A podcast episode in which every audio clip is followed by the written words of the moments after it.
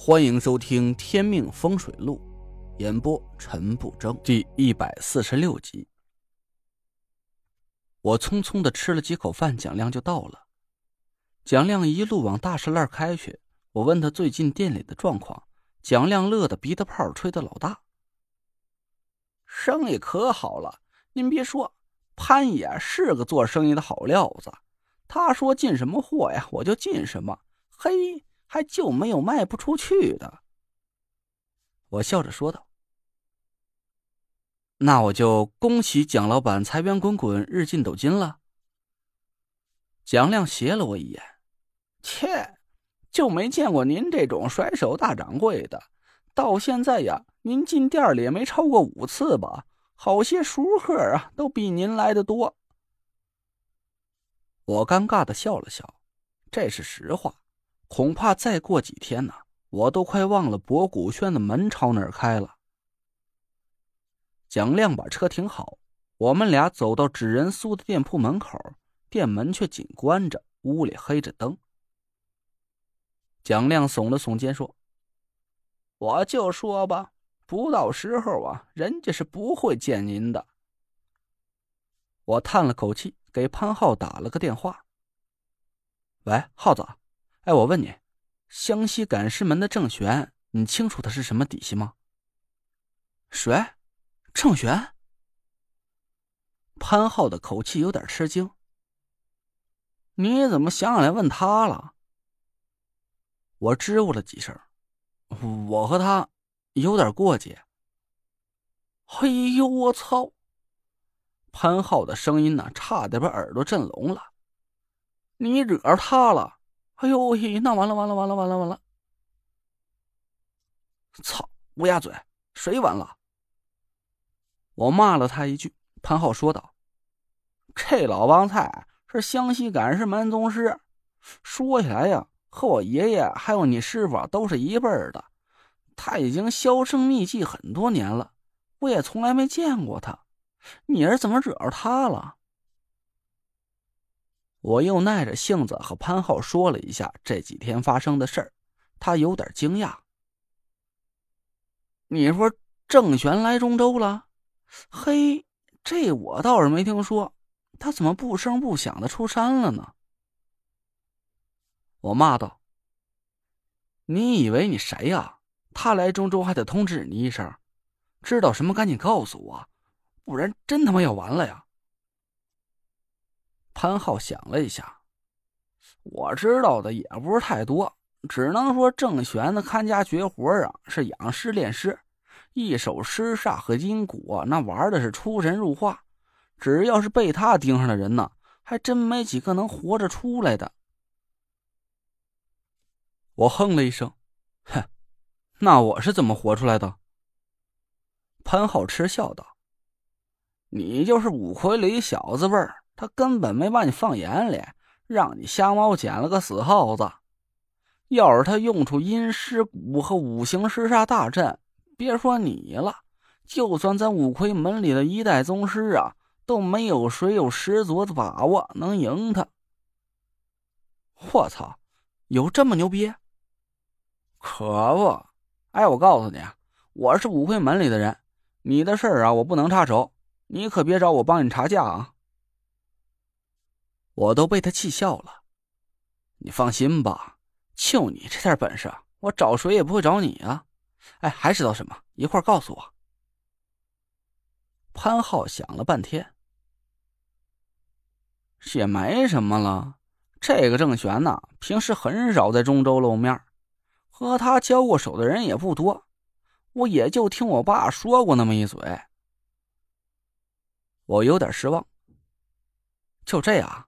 你这信息也太没价值了。潘浩是气得不轻啊！知道这些就不少了。我这么和你说吧，他的阴尸蛊和五行尸煞大阵，只要是用出来，我还没听说过谁能活着。他这一招啊，就够你死八回了。其他的你知道再多都是白扯。我心里是暗暗发毛。看来郑玄对付我的时候还真是没出全力。哎，对了，你说他擅长养尸炼尸，那应该是湘西的大山里才有这条件吧？现在他人在中州，不可能把那些尸体都带过来吧？那他是不是就摆不出什么尸煞大阵了？哎，你是不是傻呀？赶尸门，赶尸门，他可以让尸体自己走路，好不好？他给尸体化过妆，坐车上和活人一样一样的。只要不让他们开口说话呀，你知道哪个是尸体呀？我想想也对，心里没了主意。没找到纸人苏，还让潘浩提前给我判了死刑，我这会儿心里是越来越虚了。那就没什么办法能打赢他。潘浩是神神秘秘的压低了声音。有个法子可以试试，什么呀？赶紧说。要不您跪下认怂吧？可能啊，他正好赶上那天吃斋念佛，还能放你一马。滚！我气得半死，一把挂了电话。蒋亮倒是挺乐观的，他安慰了我几句：“甭着急呀，陈爷，船到桥头啊，自然直。”打个游戏不还得一关一关的过呢？不是，你就当郑玄是个关卡 BOSS 就对了。我苦笑道：“哎，我要能有你的心态呀就好了。可惜苏大师不在，不然也可以跟他请教请教。回吧，三天后啊，我再带您过来。哎，走吧。”蒋亮答应了一声，却没动弹。我奇怪的看着他。走啊，杵这儿干嘛呢？等天上下包子呢？蒋亮意味深长的看了看天。天上有没有包子，我不知道。不过我看见旁边啊有一包子铺，那儿啊一准有。我一下子笑了起来，不是合着你就等这口呢，是吧？行，敞开了吃啊，我请。哎，得嘞，就等您这句话了。我和蒋亮吃了顿宵夜，他把我送回家，已经是十一点多了。马兰和田慧文啊还没睡，马兰眼泪汪汪的看着我，我有点没明白。你这是干嘛呢？马兰哭了起来。雷锤呀，你看，我和你爸都过了半辈子了，这次事儿，哎，妈是真知道错了。明天老田回来，你就帮我说几句好话吧。我语塞呀，这，我怕爸不听我的，你自己说不行啊。我把老田气的都住院了，他怎么可能听我的？我心想，你这不是活该吗？好好的日子不好好过，这非要去瞎折腾。田慧文也看着我，我叹了口气，心软了。行吧，不过呀，他听不听我的，那我可不敢保了。听，肯定听。你爸最疼你了，你的话呀，他一准儿听。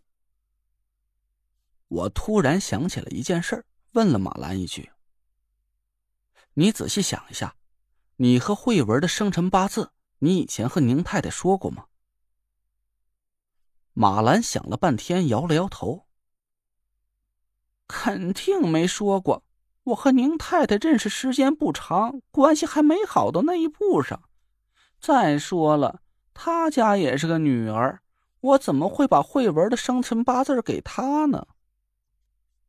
我愣了半天，这才反应过来，他这句话是什么意思？你这意思啊，是谁家有儿子，你就把慧文的生辰八字给人家？你这是想把他卖几回啊？没有没有，我谁都没说过，我睡了。马兰逃命一样的钻进卧室里，我翻着白眼生了半天气，让田慧文啊也回卧室休息，我还是睡在了沙发上。整整一晚上我都没合眼，一直瞪着眼睛看着漆黑的天花板，苦苦思索着应该怎么对付。我对郑玄的了解实在是太少，可我很清楚，郑玄不光是会下煞这么简单。马兰应该没撒谎，宁太太真的不知道他和田慧文的生辰八字因为我在癸水煞里还真没发现煞物跟他俩的八字关联。郑玄不知道用的什么办法下的煞。而且他还不知道怎么推算出马兰和田慧文的例假是在同一段时间，这才利用癸水旺盛的这个时段，让马兰莫名其妙的着了道。我的眉头是越皱越紧，这个郑玄实在是有点不好对付。您刚刚听到的是《天命风水录》。我是主播陈不争，订阅专辑不迷路，麻烦您哎再给我个关注。